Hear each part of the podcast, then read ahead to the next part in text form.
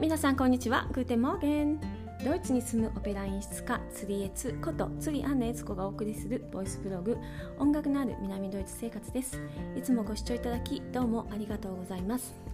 さて今日はですねちょっとね私の趣味の話をしようかなと思います。あのー、時々ねちらちらとお話ししているので皆さんご存知かもしれないんですけれども、えー、私はね、えー、ダンスをしてます。でダンスもいろいろあるんですけどあの社交ダンスをやってます。あのシャドウィーダンスとかみたいな感じですね。あの単語とかワルツとかですね。あのこう男女とかまたあの今はねあのえーセックストランスジェンダーでも全然大丈夫っていう感じで、あの女性同士男性同士が、まあ、もちろん踊ることもありますけどね。あの、まあ、リーダーとフロアっていう形でですね、まあ、あの2人組でねついになって踊るダンスのことですね。はい、で、えーと、その社交ダンスなんですけど、まあ、競技用のえー、社交ダンスとあの、まあ、パーティーとかね、えー、でやるようなあのダンスと、まあ、2種類、まあ、ちょっと大きく、まあ、その社交ダンスの中でも2つに分かれるんですけども私はまあ競技会に、ね、出るための,、えーとね、あのトレーニングをしています。で、えー、社交ダンスって、えー、すごいお金かかりそうみたいなイメージがあると思うんですよね。で、えー、日本はでやるとやっぱり、ね、多分ねお金が結構かかると思うんです。アメリカでもですね結構お金がかかりました、うん、でもう、えー、ドイツはですね全然お金がかかんないで社交ダンスの勉強ができるんですよ。すごくないですか？で、えーと、その趣味一貫全体に関してですねあとスポーツとかですねそういうのが、え全然ビジネス化してないのがドイツかなと思います。学校とかもそうですけどね。あの私立の学校とか日本もそうだしアメリカとかもすっごい、まあ、学費が高くてお勉強皆さん頑張ってねあのもうなんとかやりくりしていかれてると思うんですけどもドイツはねあの国立の大学がほとんど。であの私立ないわけじゃないんだけどあのそんなにこう有名じゃないしそんなに設備もまあまあまあまあっていう感じでですね。やっぱりあのメインの大きな大学っていうのは全部国立になるわけなんですね。で、えーまあ、学校はそういう感じで、まあ、そのビジネスエデュケーション教育っていうビジネスっていうものがもうそもそも成り立たない国かなっていうふうに思います。で、えーと、趣味をやりたい人はですねえー、やっぱり国が経営する国とか市とか州とかですねあのその公共機関が、えー、経営するあの市民のための文化講座みたいなのがあるんですよカルチャーセンターみたいなのが。でそこでかなりのたくさんのクラスをもう提示しあの出していてそれがすっごい格安なんですね。で、えーとまあ、それが月年に2回あの夏ゼメスターと冬ゼメスターみたいな感じでこう応募があるんですけどもぶっとい電話帳ぐらいな感じのですね本にですねもうぶわーっともう何から何までですねもう例えば、えーと、シニアのためのコンピューターを触ってみよう講座からですね、えー、お花やってみたいとかなんか卓球やりたいとかあのー、もう本当みんなで読書をする会とか。もう何でももうあります。あの語学のクラスも山ほどあります、えーと、ドイツ外人のためのドイツ語クラスもそういうのにあるしあのドイツ人のための例えばイタリア語勉強したいとかそういうのもあるしあの演劇やる人とかの演劇クラスとかですね。もうとにかくありとあらゆる可能性のもの全部あるみたいな感じで、えー、あるんですけどそういうのがね、まあえーとクラスによってちょっとずつね値段も違うんですけどなんかこう半年間勉強しての学費が全部でなんか5000円とかなんかねそういう感じなんですよねその公共でやってるやつは。ですっごい安い。うん、で、えーと、ただし競技会に出ようと思うとそういうところでやってるダンスだとちょっと足りないのであの競技会連盟に登録しているあの協会に所属している選手じゃないと、えー、競技会に出られないという決まりがありまして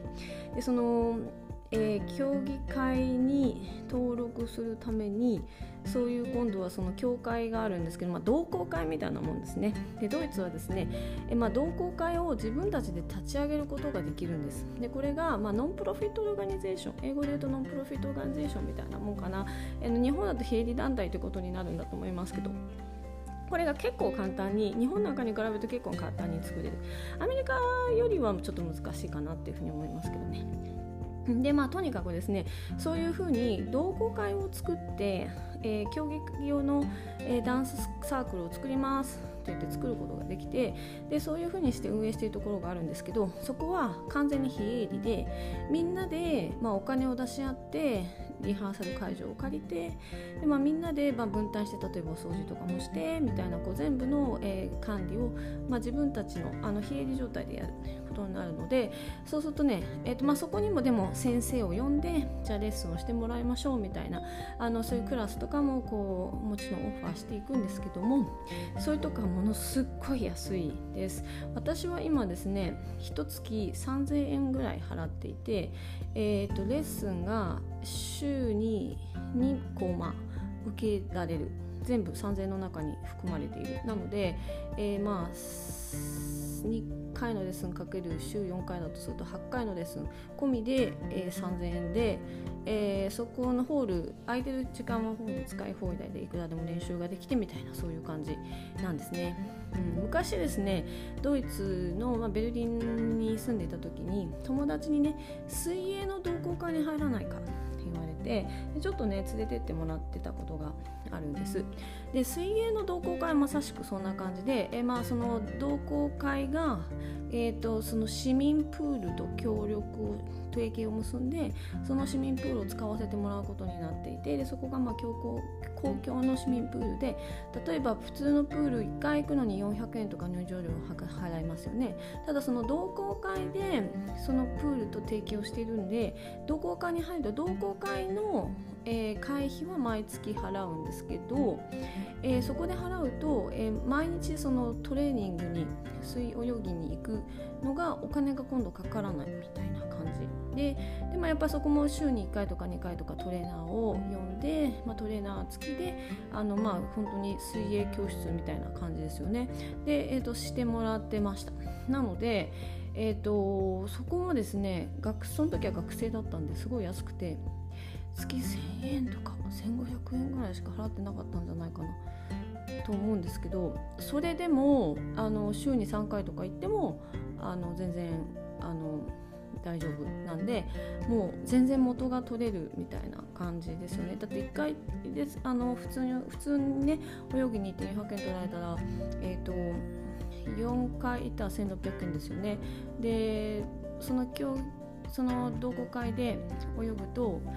時は週に1回かな2回かな通ってた気がするんですけど先生がいてみんなで練習をしてえっ、ー、と1000円とか2000円ぐらいだったんでもうむっちゃ安いみたいな感じですね。でそういう風にして運動を、えー、してます。なんで、えー、結構ですねあの運動する人が多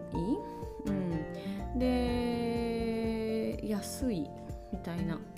あのー、本当にねこのスポーツはちょっと高いから無理みたいなことをあんまり言わなくてもいいっていうのが本当にこう幸せだなと思っています。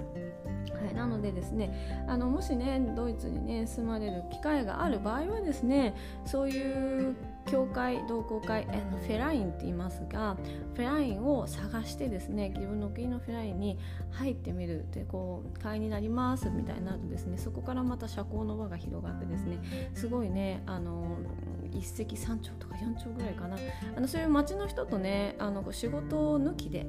そういうこう趣味で集まると、まあ、いろんなおしゃべりをするのでそういうところでもドイツ語の勉強がさらに上達するし、えーと、本当いいですよね。で安くて自分の好きなスポーツとか趣味ができてみたいな、うん、あのすごいおすすめなのでドイツにねいらっしゃる場合はフェラインをね見つけてね。あのいろんなフェラインあるんですよ。例えばえー、ガーデニングが好きな人たちのフェラインとかあのガーデニングのフェラインとかですね。もうほんと乗馬のフェラインとかですね。もういっぱいいろんなフェラインがあってですね。それはそのさっきお話ししたあのフォルクス州でっていうその市民のカルチャーセンターとはまた別なレベルでですねなんかこう深いつながりができてくる感じなんですね。うんはい、ということで、えー、もうなんか私はですね社交ダンス天国ドイツは社交ダンス天国って思って、えーとね、練習をねいっぱいしています。はいということでね今日はそんな話でした。アフビドゼンチュース